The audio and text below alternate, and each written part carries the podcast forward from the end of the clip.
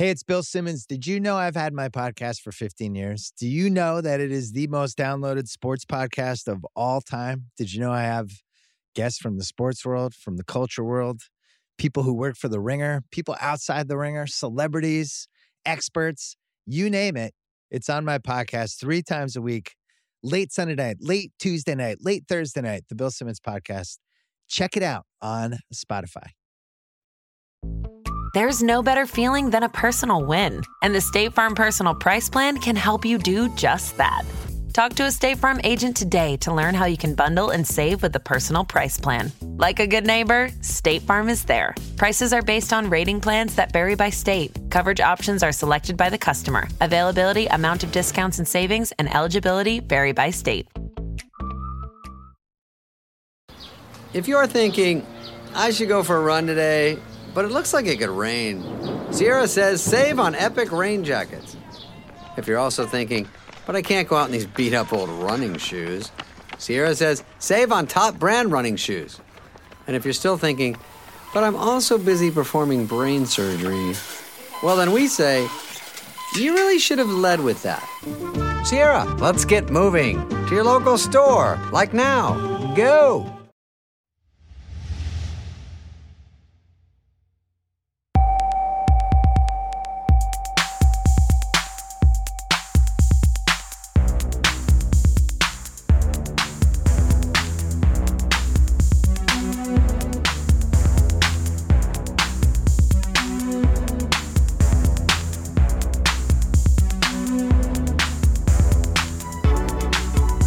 Hello and welcome back to the Stadia podcast and Ringer FC. I'm Musa Kwonga. I'm Ryan Hunt. Ryan, how are you doing?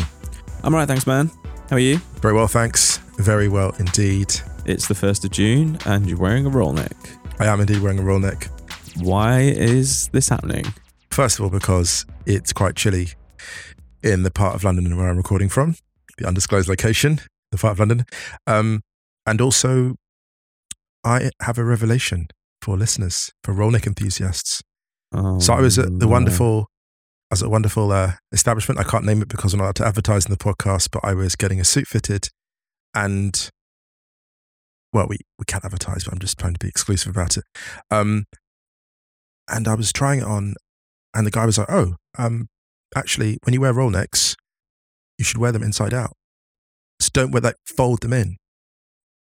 And I was like, wow. Because normally like you wear the roll neck and like the base of it is out like that. He said you tuck it in and that's how it stays like really crisp. This blew my mind. Yeah. You know like the roll necks, you buy a roll neck, right? Can I see? Like, look, have you got it tucked in? See that there? Go left a bit. See that? So I folded it in, I tucked it in. Okay. He says you fold and it retains integrity, firmness, stiffness, all the rest of it. Wonderful. I mean, it's a game changer. I don't think anything involving a roll neck maintains integrity or just, but sure.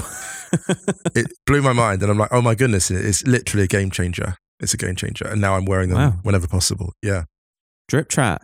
Changed my life. Yeah. And shouts to Holly Ballin, who quote tweeted a tweet from Rough Trade Books just saying, is that Musa in the Adidas cords? That is the hot take of the season. I was indeed. I'm glad everyone's paying such close attention to the fashion. No pressure. But yeah, I'll try to deliver. How are you doing, Ryan? I'm fine, thanks, man. I'm great. Free existence. I'm great. Happy Pride Month, everyone. Yes. Happy Pride Month. Any admin to do? I suppose, first of all, thanks to everyone who got in touch about Sunday's episode after the Champions League final. Very kind. Thanks very much. Sorry, it was a bit heavy for the first however long, but we were angry. We were indeed. Next week, Monday, will be a What If episode. So if you want to send over some What Ifs at Stadio on Twitter or hello@stadio.football on the email. Other than that, Stadio Outros playlist on Spotify. And also, little reminder, if you do listen to us on a podcast app that allows you to rate and review, please do so. Be extremely kind. But we just hope everyone's staying safe and well, enjoying the sun if it's out and about. So today, we're going to get into a little bit of football now, because there was a couple of things happened since we last spoke. We recorded Sunday's episode ahead of the Championship playoff final and the Copa de la Reina. And there was also a Monza. Monza got promoted to Serie A. Plucky Monza. Eh? plucky Monza, who had Balotelli and Kevin Prince Boateng playing for them last season in Serie B. Obviously backed by Silvio Berlusconi. And yeah, with their wage bill and stuff like that, you would have expected them to get out of Serie B, but still it's going to be quite fun to see them in Serie A next season. Is there ever any team that's been promoted that has not been described as plucky? Because Monza, like, they've put money in, but like there's a juggernaut. It's not like you're looking at them going, wow, they're going to like eat up the Premier League. They're going to eat up Serie A when they get up. Do you know what I mean? Like, when's the last time a team came up and you're like, they're going to just, wow, you should be afraid because they're back and they're vengeful. That's a good point, actually. I'm trying to think. Actually, Monaco. That's interesting. Okay. Well, in my memory, anyway, there's probably loads, but you know, there's too much football. So, Nottingham Forest are going to be in the Premier League. They return to the Premier League for the first time in 23 years after beating Huddersfield 1-0 in the playoff final on Sunday. And as a footballing neutral, I'm delighted for Nottingham Forest. I'm really happy to see them back in the Premier League because... But I know you're going to say, go on. Because, well, it's a great club. It's a massively historic club. Yes. It's, you know, back-to-back European Cups. Unbelievable. Yeah, it's like, it's so wild. And as we've talked about Steve Cooper before, just about how good a job he's done this season. Mm. The City ground is a great ground. It's going to be a great place to play football in the Premier League. The City is going to be absolutely... It's amazing. It's amazing from that point. However... I know, the penalties, Ryan.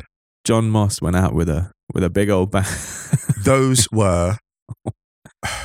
I don't know why I'm laughing, because it was, if I was a Huddersfield fan, I would be... Horrifying. The first one in particular. Horrifying in terms of the... I think the second one's worse. The feeling. I think the first one's worse. Do you know why? It's the insult to injury of the yellow card. Yeah. That really, because the speed that he's going at when Colback catches him, like on the foot that's off the ground, there's no other way to fall. There's no other way to fall than when someone catches you like mid-air, basically. And then you look up and you're like, okay, this should be a penalty. And you see a yellow card in your direction and it gets reviewed. This is why it's worse than the second one, because the second one, you can understand people in good faith, like, you know, disagreeing on the second one. Maybe. If there was like three people and like two are going, that's definitely a penalty, and one's going, oh, well, actually, no, it's really. But the first one, just unambiguously, it seems like a penalty. I mean, obviously, if the first one gets given, then the second one doesn't happen. Mm. So, you know, we all know that rule. It's one of the first one's at 73 minutes. 73 minutes on the clock, Ryan. Plenty of time to take that wherever it could go. I mean, the disappointing thing with this is that we've talked about this before. We can understand referees are human. In real time, the pace of the game is so quick. You can understand errors, absolutely. Everyone makes mistakes. It's extremely hard to referee a football match. I get that. But like we've said a million times before, you have the tools there now. Yeah. When I was watching the replay, I was trying to think, whenever things like this happen and they don't give it, I sit there, instead of going like, what the hell? I try and think, okay, well, I think more for my basic understanding of how games are refereed. I was trying to think, okay, why have they not done this? There's definitely contact. Just to clarify for any Huddersfield fans listening, be like, what the hell is this going about? I'm just saying, I'm not saying I agree with the decision whatsoever. Mm. I'm saying, I'm trying to think hard why they didn't overturn it. And the only reason I think is because of this, you know, they tried to have that leeway in the box where not every contact was a foul. Mm. That's the only reason I can think for them not giving it. Do you know, the contact feels big to me though. It's like when you're trying to jump over a fence and you underestimate the height. And you clip it. Yeah. And you clip it. And actually, hurdles. Look at hurdles. Yeah, exactly. It's like that. And he caught it. And I think he looks with the yellow card. Giving a yellow card is basically saying it's late in the game, you're chasing a lead, and you're looking for something. That's what the message is. That's what it's about. I think both are penalties. I think so. I know both penalties. Yeah. And that must be absolutely crushing from Huddersfield because their journey is pretty like spectacular. Yeah. You know, 20th in the league, they were 20th in the Championship the year before. So their own arc is very similar to Forest's. They have their own kind of fairy tale, I suppose. Oh, it's such a cruel game, the Championship playoff. It is, absolutely, because so much riding on it. To be honest, respect Nottingham Forest for gathering themselves, because I was worried they might run out of a bit of a steam when they lost to Luton. When they lost to Luton in the run-in, I thought they might stumble in the playoffs. And I was worried about their firepower. Like, I was worried about their goal scoring. But I've got to say, the supply line that James Garner keeps providing is extraordinary. That man can... There was, you know, when he got the assist for the goal, it was an own goal in the end, as it turned out. Yates applied pressure, but ended up being an own goal. But James Garner's ability to get the ball in set-piece style positions and set up, like, it's so interesting because he basically got the ball from a kind of free kick position inside left and put it in. And like, his ability to keep delivering, as they say in basketball, down the stretch throughout this season. So I really, if they look back at that Forest season, it's amazing how consistent and decisive he was. It's amazing, and I'm not going to lie to you, I wasn't sure they'd be able to maintain that in the closing stages. Just because, not because they're not good enough, because the margins were so small. Yeah. The margins were so small, yeah. And the fact that they did it, I think it's just unbelievable. It's incredible, yeah. So yeah, looking forward to seeing them in the Premier League next season. And once again, congrats to Steve Cooper, because... Yeah, it's an unbelievable achievement, unbelievable. Shout out to the fairy tale. I have to mention it because it's in the news. Nottingham Forest owner, Evangelos Marinakis, facing a Premier League investigation over off-field irregularities. So that is, that's being looked at the moment. I'm not sure what the outcome is, but it's being reported at the moment. So that's something to keep an eye on. Yeah, definitely. For the Forest community. But yeah, that's in the mix as well. So yeah, stay tuned on that. Let's quickly move on to Barcelona. Barcelona Fellaini hammered Huelva 6-1 in the Copa de la Reina final. Ah, this saddens me actually, this game. Oh no. Yeah, okay, I'll tell you why. Because the opening goal for Barcelona, an own goal.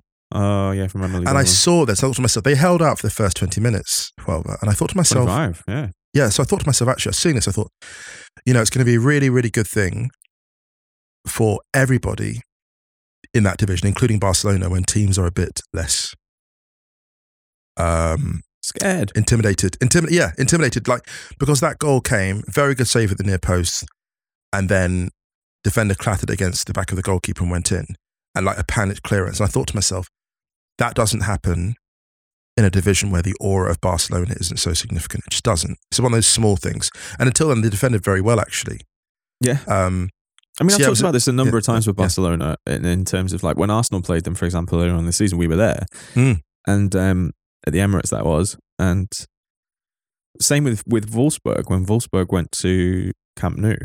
And I've said that people almost showed them too much respect. And now it's respect that they've earned. Like, this is a great football side, but you're so worried about how they're going to hurt you that when you do get the ball, you don't play your normal game. You panic. Exactly. Teams have done this so much this season. Now, I think this is just something that comes with being a dominant side. You know, it's that aura. We've seen all of these, any dynastic side or any dominant side for any era of football has had that aura against sides. But they often come unstuck when teams are actually like, "Oh, fuck your rep." We're going at them, exactly. Yeah. And you saw how Lyon went at them at the early stages of the Champions League final. Now, this is Lyon, right? So this is obviously a side that is worlds apart. But Barcelona could not cope. How many times have we said that sentence over the last couple of years? Barcelona could not cope. Right.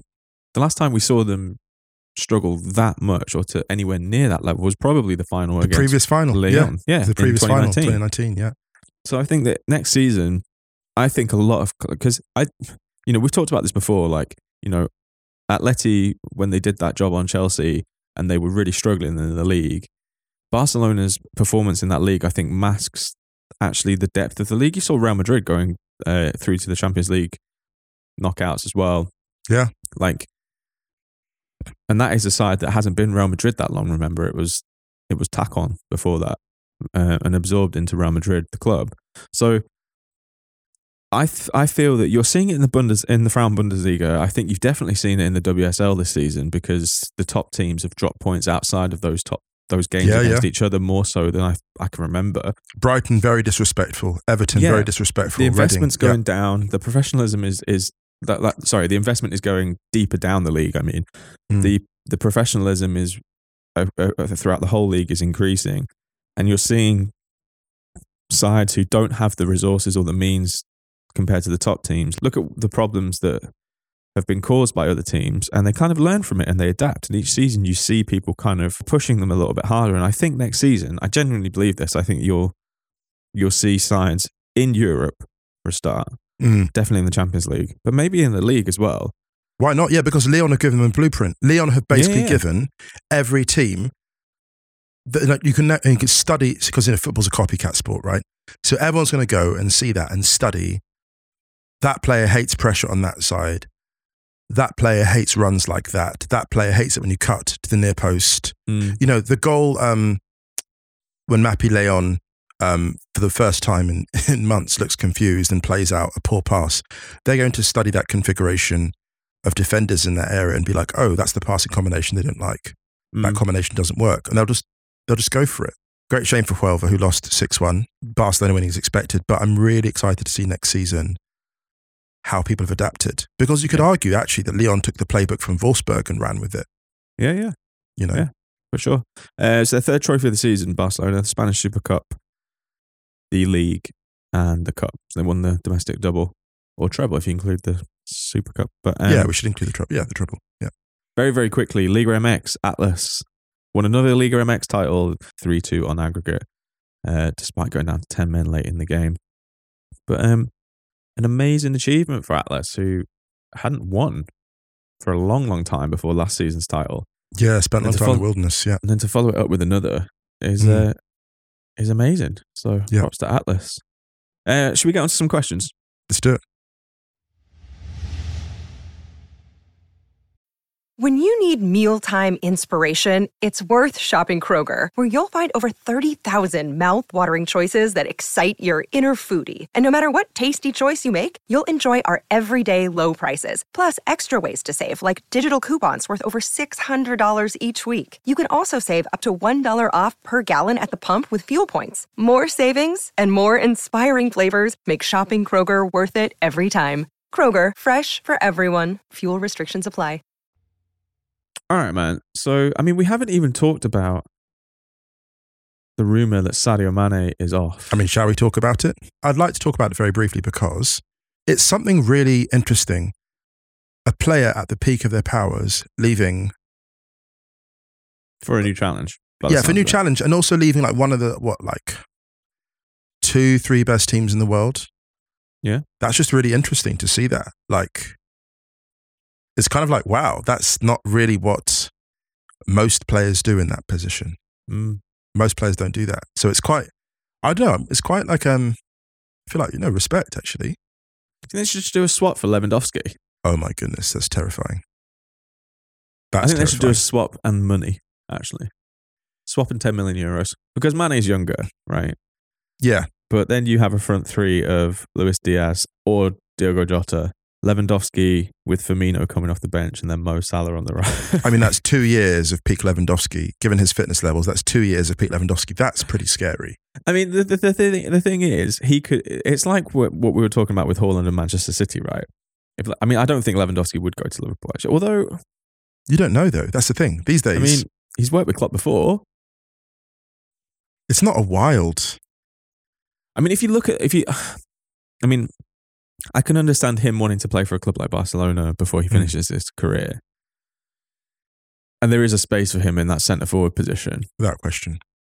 But I think there's also a space for him at centre-forward at Liverpool. And I think he's got more chance of winning the Champions League again at Liverpool. True, but Barcelona need him more. Because if Mane wants to leave, right, and they're by all reports, they're quite far away in their valuation. It just depends on Lewandowski has said that he wants to go. So Bayern will either... keep an unhappy player who has delivered so much for them and probably will not be able to reach Liverpool's valuation of Mane. I think that deal makes a lot of sense if both parties are interested. It makes a lot of sense. It just all depends on whether Lewandowski wants to go there. This is the thing, though. Yeah. Wages and age profile, because Lewandowski will want to get paid. I think football-wise it makes sense. It makes complete sense football-wise. And also, I can see it not happening simply because if you come out and Barcelona is the first name on your agenda, you've won enough already in your career. You've won enough. Like, you played in a Champions League final in 2013, played another one a couple of years ago and won that. So he's played in 2, won 1. He has achieved everything in football. Another Champions League trophy at this point for him is just like, well, maybe it's not that deep. And it's not like he's bonded with the squad. Well, but look, if he's coming out and Barcelona is his priority and he's come out and said that, yeah, this is Lewandowski, right? He could, the moment there was any sign that man was thinking about moving from Bayern, he would have got a message from everybody. Everybody would have been in touch with that man. And the fact that Barcelona is the priority and he knows they're rebuilding, he's not a clown, he's seen that. Yeah. And he has pushed, like you say, he has pushed for it. So. That's the thing. All right, let's do questions. Let's start with this one from Walter Standridge. Incredible name. As football in the Premier League specifically seems to be getting more competitive mid-table, it seems like it is harder and harder to be competing for titles. This is exacerbated by the enormous influx of oil money. Will the Premier League ever institute a spending or a salary cap like we have seen in most sports here in the States? It seems like such an obvious move, but will it ever happen with the influence big clubs have? It would help decrease transfer costs, I think. I can't see that, you know. No, I can't either. We've touched on this kind of question before a couple of times in terms of what we like, how we would like to see a wage cap. Mm. And they're trying to do it with the kind of sustainability, financial fair play stuff that you can only spend a proportion of your turnover on wages, right? But if you're state owned, it goes out the window, doesn't it? Yeah, exactly. So therefore, that's where that kind of thing is just, it ends up being a bit bogus. I would like to see a wage, like a salary cap though. I would like to see it. I don't think it'll ever happen because you're still able to sign the best players. Yeah. Right. But it then means that you have to think a little bit more about, like, you can't hoard 6 potential Ballon d'Or nominees. You know, it just spreads the talent a little bit more. Mm. I mean, I look at, like, for example, F1 this season. I know it's a completely different sport with a completely different set of variables and circumstances and whatever, but they've implemented a cost cap for the first time to try and squeeze the gap between the bottom teams and the top teams. Now, they know that this isn't going to massively affect a huge amount this season. And if you look at the constructors' standings in F1, it hasn't really.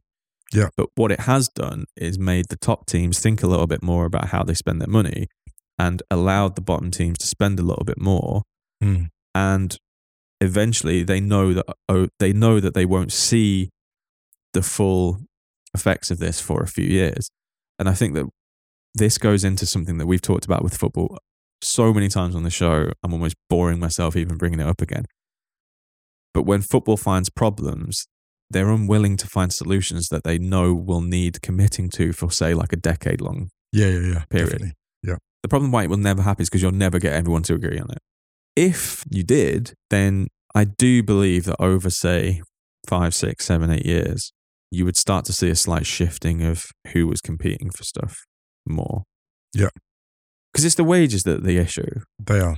You can still go and buy players if you want, but if you can't fit them into a salary cap, and there's no... But if they do it, though, the thing about football is that there's so many add-ons and, like, bonuses. Like Liverpool's salary, for example, Liverpool's wage structure is so heavily incentivized that would be quite hard to police because I think a lot of the actual wages, quote-unquote, could come from performance-related stuff outside of that cap. So it would need so much legislation and regulation. I just wonder whether football can actually be bothered doing it.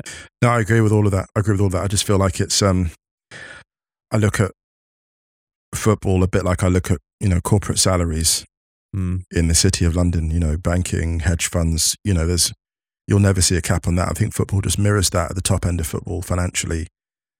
I think that's just direct parallels. It's a corporate wage structure in that sense. There won't be an upper limit. I'm not trying to be a cynic about it. I'm just saying, like, that's the direction this has always felt like it's going in, if that makes sense. You big old cynic.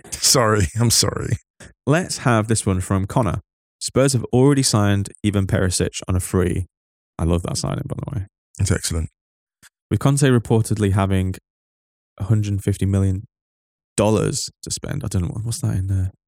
So 140 million euros, let's say. What type of players do you think they should bring in to bolster the squad? I mean, they're keeping Kulusevski, right? Yeah, another centre back.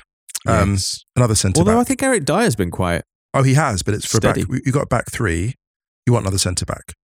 I think another wing back, because those are exhausting positions. A right wing back, just because, not out of disrespect, those are exhausting positions. And then, if you're going to buy 3 players, I would have another centre back, a right wing back, and an attacking midfielder, because I think you've kind of got a good balance in the midfield already. But I think the mileage you might get on the clock for kind of Son, Kulusevski, Kane, you just need a kind of hybrid forward, attacking midfielder, wide forward. But you could probably bring in two attacking players for that. So yeah, I mean, that's it. The thing is that with that amount of money to spend, you can make significant upgrades in like 4 positions, actually. I think central midfield's an issue. I think a little bit of an issue. I mean, Højbjerg, Bentancur is very good. Maybe one more. I mean, I said that, you know, Pogba, Bentancur, I'd love to see that, but that's never going to happen. Can you imagine if Pogba went to Spurs? Pogba, Bentancur could be unbelievable, because that's kind of the same thing that he operated in so well at the Euros, actually, same setup. Anyway, that's a pipe dream in terms of skill sets and whatever. And also, I'm not sure how Conte would coach him, would work with him. You never know with these things. But maybe if they're going to go for a change in midfield, it would be somebody with a passing profile, could pass long and short. Mm. So basically, whoever the next Toni Kroos is, who is not Camavinga. So yeah, I mean, everyone needs a Camavinga at this point. Maybe Tchouaméni from Monaco. Seen a few rumours around Kostic to Spurs, which would be fucking terrifying. I love that. If that happened, I'd love Kostic to Spurs. I mean, from a football point of view, it's just such an amazing signing. I feel a bit sorry for Sessegnon, because that's then 3 wing-backs. True. Yeah. But then Kostic can play in the front 3 too. Mm. He can play in the front 3. That's the thing. He's a really good signing, and he can play as a 10. Mm. Actually, Kostic... that's a great signing for Spurs. Yeah, but they've got Perisic now. So I think Perisic is basically their Kostic. Yeah, true. Good shout. Good point. So I wonder whether you would dump that much money on those two players. And Eintracht need to just like, if it's really that, they need to hold everyone together, yeah. Yeah, just give, yeah. But I mean, also though, if you think about it, like none of that Eintracht lot, I doubt any of them would be in a massive rush to leave. When you just built that, why would you want to leave that? What you've just built? And they're in the Champions League, you know. They've got into the Champions League, so it's not like they would have to move for Champions League football either. Right. Staying on signings, Jeremy Lack says, what player would be a priority signing for both your respective clubs? And because this kind of ties into it, Daniel Coben says, what do Manchester United need to do to get back to where they belong? I hear rival fans saying, they are where they belong.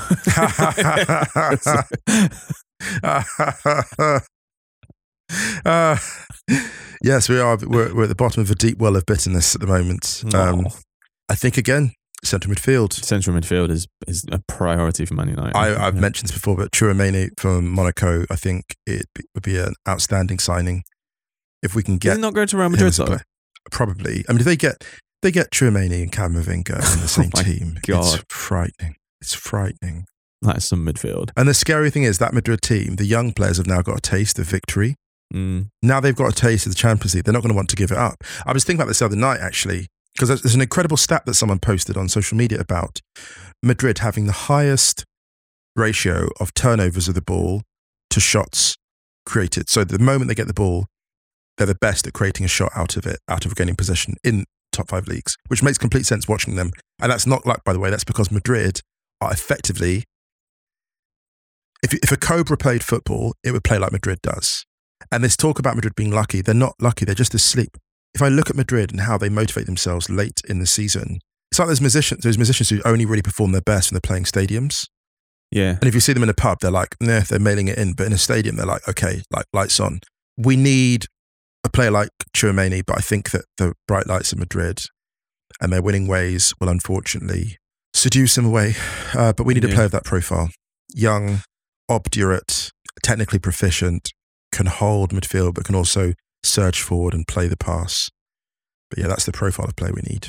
I think for Arsenal, it's tricky because I think there's a lot of rumours about a lot of money to spend. And I think that there's clear need for depth to be added to that squad. It needs to be depth in terms of making the starting 11 better. And then the depth comes from almost demoting a few of those regular starters.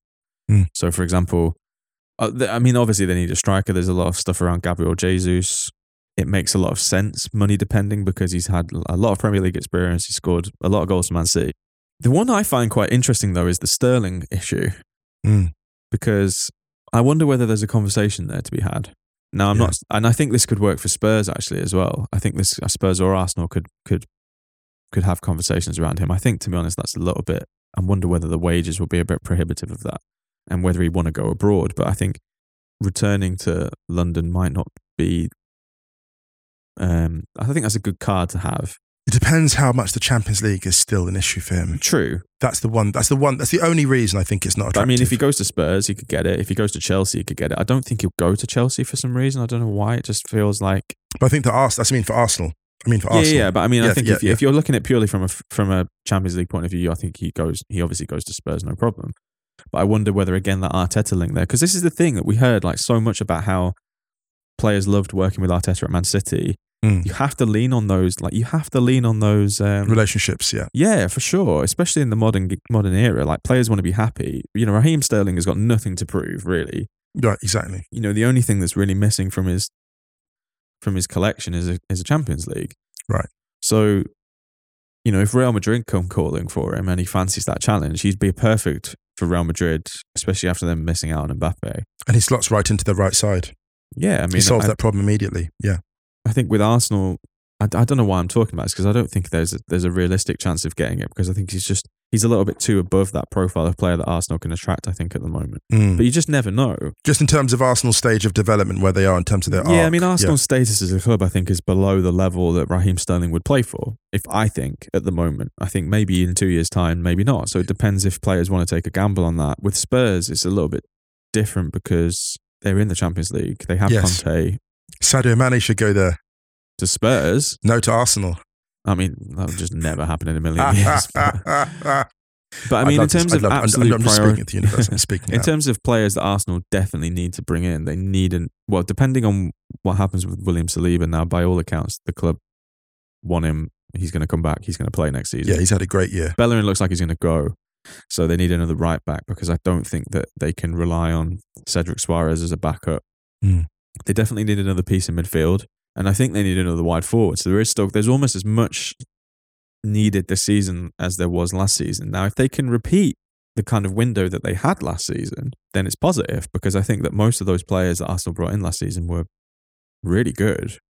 Yeah.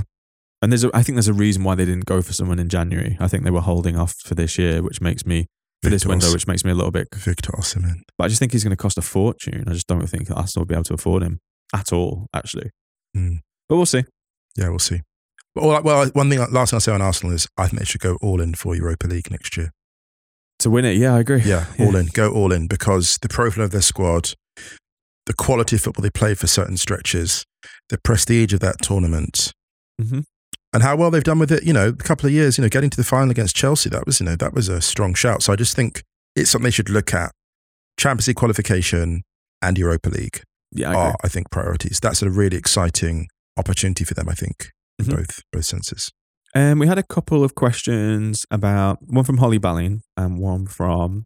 Holly the Great. One from Matt. Holly's is just a basic question. What have you enjoyed most about this season? And Matt said, what brought you joy this season? Gosh, you know, it's funny. That's actually a hard question. Mm. Because there's been so much football, I haven't had time to process everything. Yeah, me too. That sounds like really weird to say. I know that sounds like a cop-out. Actually, no, that's not true. Milan winning Serie A, I think, is my favourite. I think if I'm stepping back from it all, Serie A season has been such a joy, even down to moments like Simeone's son over at Verona just doing like heroic things, and Napoli having a bit of a run at the title.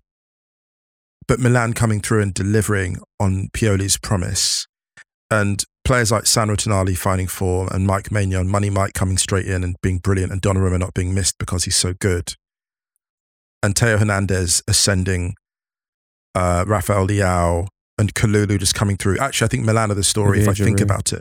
There are so many players in the Milan squad who just elevated, like just absolutely. And God, I'm getting excited now. There's so many players in the Milan squad who from this season to last, you can look at and be like, you played at like 30% above your level from last year. Mm. You found goals and assists in different places, resilience. So yeah, I think it was Milan. They brought me joy, actually. And I'm so glad they got over the line. I'm going to say Freiburg, actually. I think Freiburg's season for me has been otherworldly. The fact that they maintained it all the way.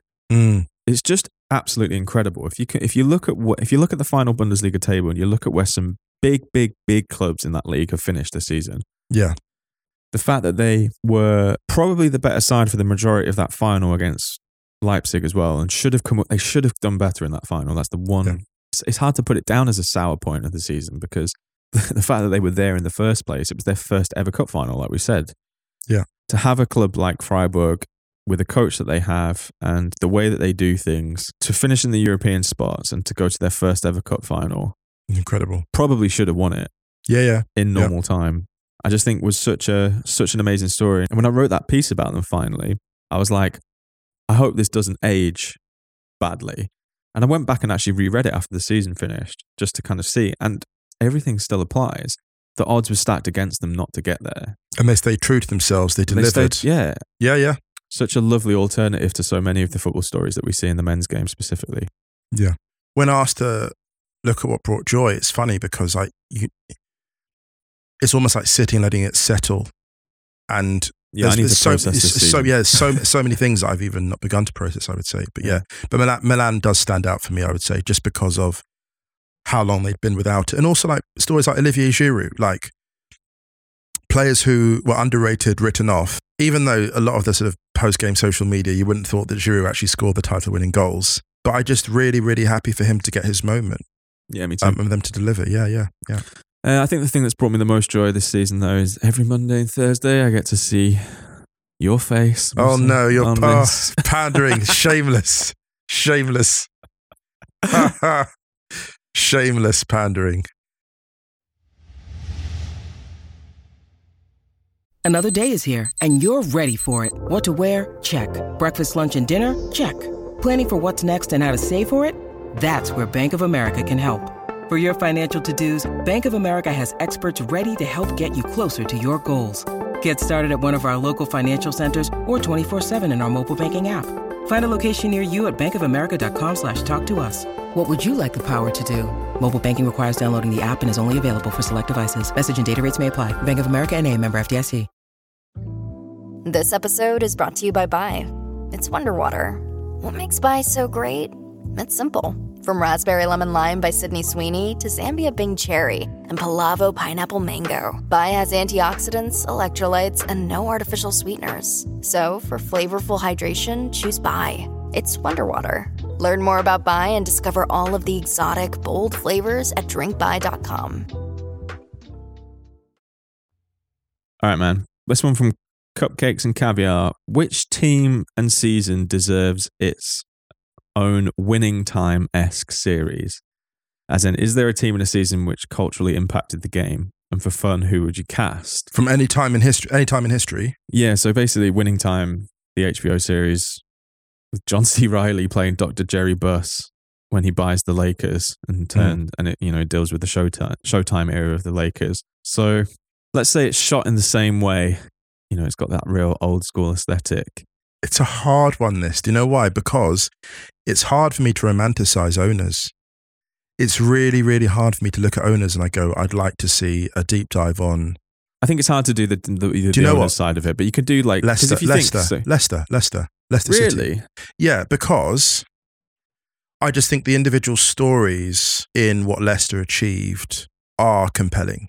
I think in terms of like Leicester culturally, like the diversity of that city, the fact that for so many players it was kind of a last chance saloon, and players that had big reps were highly rated, but also had like players like, you know, Riyad Mahrez and N'Golo Kante from such different contexts to Vardy, but like kind of underrated, under the radar. If you went right back in time to like all the time when they started off and like no one rated them, like I think that on and off the field that'd be interesting. So maybe a Leicester one, I think, just because of the sheer improbability of it. Like it just shouldn't have worked. None of it should have worked. That's the only combination of owners and players I can get excited about. Sounds terrible to say that given, you know, the club I support, but... Who would you cast? I think you'd have to go with Jamie Vardy as of a young Danny Dyer, actually. Oh, really? You couldn't go with players that look like... You have to just go with personality. I think Danny Dyer, Jamie Vardy, I think is just a straight shout. The young N'Golo Kante should be the young guy that played Lupin in the Lupin series. So like just getting overlooked, because his whole thing in Lupin is he's just like overlooked. He's like a young kid, like Parisian kid who like just nobody really rates fully. yeah, so I'd start with those two and then work outwards. But yeah. So yeah, that's my, and I get Gaumont to produce it, of course, because Gaumont did Lupin, and I can then make it look incredible. I would go for, it's got to be. Oh my God, I know what you're going to say. Do you though? Yeah. Have a guess. Barca. Which era? I knew it. I knew it. It's 1988. It's Cruyff returning to Barcelona. I knew it. I knew it. Can you imagine though, with that winning time aesthetic, like Cruyff with the glasses and the lollipop in the mouth, and because he was quitting smoking, and like I know you too listen well. To this though, the characters that you could have, because the great thing about winning time, the amazing thing about winning time, I think, is the way that they've cast everyone, right? So it's like John C. Reilly is Jerry Buss. He just is. Amazing. There's been some amazing podcasts about winning time on The Ringer, by the way. So go and check them all out. The actors that they bring in for Kareem and for Magic and for all of these people, like for Larry Bird, they're all like, it's like you feel like you're watching them. And imagine how much fun the casting would have with this, right? Like Cruyff brought in Pep Guardiola, Chiki Begiristain, Andoni Goycochea, Ronald Koeman, Michael Laudrup, Romario, Georgi Hadji, and Hristo Stoichkov. Incredible. You got Lineker on the way out, right? Yep. Played him on the wing. Oh my God. That team is incredible. Because everyone, imagine if HBO did Dream Team, because everyone associates the Dream Team with US basketball, right? What if HBO were like Dream Team? But haven't I told you this though? My obsession era of Barcelona. I've told about my obsession with doing a Barcelona documentary, an HBO one, where, have I told you this? My obsession with doing an HBO documentary about Barcelona where there's no action on the field. It's just all boardrooms and intrigues, because the drama off the field at Barcelona was so mind-blowing. You wouldn't need, or you could use grainy footage from actual games, just pay a load to do it, but you wouldn't actually need close-ups. You'd have it all like on TVs. You could just do it on TVs with like a few kind of like CGI close-ups, but fundamentally you wouldn't have to do any acting about football. None at all. It would just be boardroom drama. I honestly think it would be one of the best things, because you could just, everyone would talk to you. Everyone would talk to you. Everyone's got a score to settle. Everyone's got a narrative to, to push, whether it's good or bad about that club. I just think it's, honestly, Ryan, that's incredible. It's incredible. So yeah, you get the four La Ligas in a row, 91 to 94, the 1989 Cup Winners' Cup, and the 92 European Cup, and they're both against Samp, right? So you have that repeated rivalry. You can also do, because what they do in winning time isn't, it's not really a spoiler, but you have Jerry West, because it starts when Jerry West is coach, right? He played for the Lakers. So you got Cruyff, who played for Barcelona, and you can do these flashbacks. It's amazing. It's perfect. From a viewer's point of view, you see people like a young Pep Guardiola coming in, who is now, for a generation, known as one of the best managers of all time. But you see him there when he was like very much like Magic Johnson. Magic Johnson, we all know Magic Johnson is just like an icon, right? You see him in this series coming in as a rookie. That's why the Pep story is even more incredible, because Pep, you see Pep coming in, and of course, and also you get Barcelona winning the Olympic gold in front of the King of Spain in 92. All of that is there. And Pep in that, this is what's so amazing about Pep as well, like his story, when you see something like that come in with a slightly like, Pep, like, really lanky and a slightly loosely fitting suit, because he's so thin that suits don't like properly fit him yet.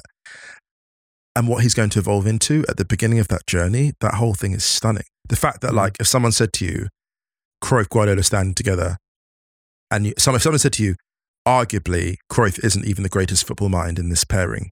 Well, he is, but he's Cruyff, but still, it's arguable, isn't it, given how brilliant Guardiola is? They wouldn't have believed you. That is such a great story. I can even see the opening credits of that. I'm thinking of casting, and the thing is, I think I'd go Adrian Brody as Cruyff, because he's in winning time as Pat Riley, right? And I just think that he suits that aesthetic so well. And there is a similar aesthetic between that era Pat Riley and Cruyff. You need the kind of aquiline nose as well. You need the slightly of like, you need slight similarities, I'm not sure my knowledge of Dutch and Spanish actors is enough, but for example, if you're just going like straight off the dome, Jesse Plemons as Ronald Koeman. Oh my God. You could go with like Jason Schwartzman as young Pep. I'd go with Gael Garcia Bernal. As young Pep? Yeah. You need someone beautiful. You need someone beautiful for that. See, I don't think he has the Pep look though. What about Diego Luna as Pep? Let's see, so Gael Garcia Bernal, how old is he now? He's 43. I mean, to be honest, like, Wood Harris is in winning time and he's playing someone who is like 20 years younger than him. So you could do it. I think Gael Garcia Bernal is my Pep. I have to say, because I think he can de-age, you can make him younger and he can get older. Yeah, I think he would absolutely nail it. For the Rinus Michels flashbacks, I'm going Gene Hackman. Oh my God, that's perfect. Oh my God. Oh my God. This is so good. This is so good. We should cast this right now. Oh my God, Hristo Stoichkov. Who's the guy that plays, who's the guy in Guardians of the Galaxy? Batista. Dave Bautista. Dave Bautista. You think? I think him, or if he doesn't ham it up, I think he'd be really, I think you'd, if you basically said to him, like, don't, you've got the build and the vibe, don't ham it. Don't ham it. Play it straight. Play it straight. Don't do it for comic relief. Play it like brooding. I think he would nail it. I think he'd nail it. I think he's too old now, but do you know who would have been a perfect Stoichkov in his time? Who's that? Andy Garcia. Too beautiful. No, but he looks like him. That's the thing. He does, but he's too beautiful. Yeah, but no, you've got to make... No. You've got to let them... You've got to make them at least feel like... Because that's the amazing thing about winning time. It's like you feel like you're watching these players. I like Andy Garcia. I think he feels more like a Luis Figo. He's too... Yeah, he's like a... Andy Garcia's like a Luis Figo character. Maybe. I think he's done... Yeah, here's the thing. I think actually the genius of casting Andy Garcia is... I would hear that and be like, how is he going to play Stoichkov? And then the opening scene, because I think it would force him to inhabit Stoichkov. I think it would really force him to kind of get into that headspace. And good luck casting Romario, because that would just be unbelievable. That Romario would be, I think you need to cast an unknown for that. Yeah, I agree. Yeah, cast an unknown. Go to Brazil and be like, who is your best? Like him. Go to Brazil and say, who is your best theatre actor? Stage actor, not screen. Who has not done TV yet, but who is the stage actor that everyone talks about? Who is tearing up the stage in any one of three major cities? And that's the person you cast for Romario. Someone we don't know yet. I'm trying to think as well. One more. I'm thinking of Bergerstein. Oh God, yeah, because he's just like brain. Do you know who actually would be really good for it in terms of looks, and you could buy it, is Tom Holland. Oh my God. Tom Holland as Jan Bergerstein would be amazing. That's amazing, Ryan. It would be, wouldn't it? That's amazing. I mean, incredible. The thing is, I'm not sure, you know, you're casting a load of Americans and English people that playing Dutch and Spanish footballers. So, I mean, there's obviously issues there, but I would, but this is, if you cast it properly, get really good Spanish actors in, but I mean, for the sake of the lols, straight off the top of my head. Yeah. Holland as Bergerstein is brilliant. Your thing about actors, you're right, because I'm casting actors who are older, and I'm thinking, actually, these actors are going to be young, aren't they? They're going to be like early 20s.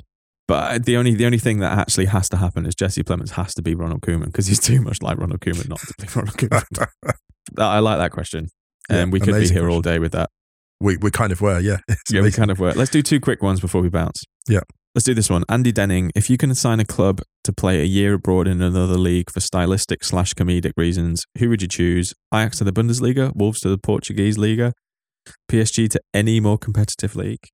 Oh my gosh.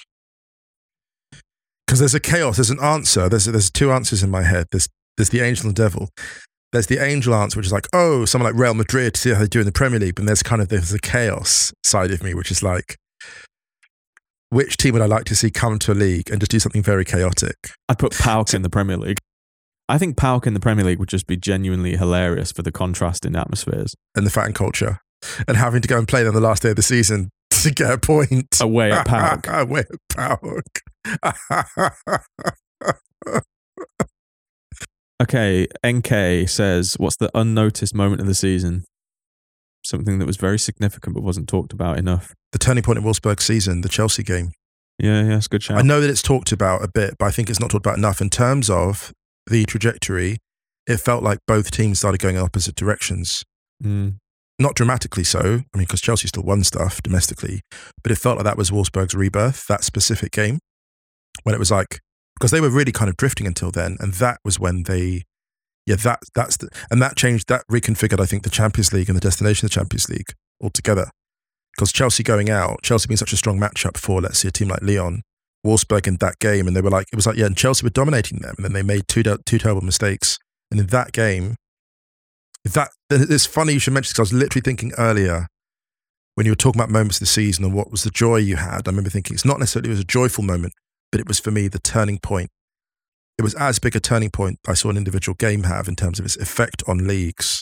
Chelsea 3, I think Wolfsburg 3, that was the one. I'm not sure if it was unnoticed, but I actually think the turning point of the season for Real Madrid, for example, was only losing 1-0 away at PSG. That's interesting. Yes. You know, that is... If they lose 2-0, I don't think they come back. That's a brilliant shout, because even the goal that Mbappe scored, it was being treated like a kind of coronation. It was almost like, okay, PSG are in the ascendancy. And to be honest as well, PSG in the second leg, it's one of the things that's going to be forgotten now. But the quality of some of PSG's football in that second leg was the brilliant. Best. It's the best that Poch got them playing. It was the best, and he will not get credit for it because they have all that money, and frankly, like maybe he shouldn't get credit for it. But in terms of pulley football in terms, that's such a great shout, Ryan. It's such a great shout. Because remember, that was just as Benzema was coming back from injury and he started and he wasn't fully fit at all. It was the first tie in the Champions League knockout since away goals got scrapped. Yeah. And everyone was going in on the away goals thing because of what Real Madrid were doing. Has anyone really talked about it since? No, not really. No, not at all. Also, that showed how good Carlo Ancelotti is at adapting to the game state. Yes. He knew exactly the state of it. He knew exactly the condition of his players. His talismanic striker was just coming back from injury. Benzema didn't look great that game. Didn't look fully fit. He actually looked like he'd come back a little bit early. They were absolutely dominated by PSG, and they got out of there with only a 1-0 deficit. Absolute steal. That's such a great shout, Ryan, as well. And look how Ancelotti in that game takes Carvajal off. He trusts him in the final. Yeah, he absorbs all of the shit from everyone after that first leg, because he took a battering after that, Ancelotti. Yeah. So that's my shout. I love that shout, Ryan. That's great. Yeah. Before we go, after our chat on Monday, I want to shout out Zane Luti. I hope I've pronounced that right. Who hipped us to a thing that Sport Bible posted about Valverde, Fede Valverde, talking about his red card on Alvaro Morata. So I just want to leave you with this before we go. Valverde said, "I was running after Morata as fast as I could. At one point, I heard a voice in the distance saying, 'Kill him.' It was Sergio Ramos." The most Sergio Ramos anecdote I think I've ever heard in football. That quote has big, it's Rebecca Vardy's account energy. Yes, absolutely. It's just, I couldn't believe it. Kill him. And he brought him down and got the red and saved an almost certain goal. Incredible. Should we get out of here? Let's do it. We hope everyone's staying safe, staying well. Don't forget to check theringer.com. Check stadio.football if you want to sign up for our newsletter. There's a new one coming in a couple of weeks. Also, got some big games tonight. We're recording this ahead of Italy against Argentina and Scotland versus Ukraine. So we're going to be back on Thursday. We'll do a quick one about those games. And then don't forget, we've got the What If next week on Monday. So get your What Ifs into us at Stadio on Twitter or hello@stadio.football on email. And don't forget to check the Stadio Outros playlist on Spotify. Speaking of which, we're playing out on an absolute killer from Super Jata band called Nama Jija. Anything you want to add, Musa Kwonga? Nothing further. Nice. Nothing further. All right, everyone. We'll be back tomorrow. Much love. Until then. See you then.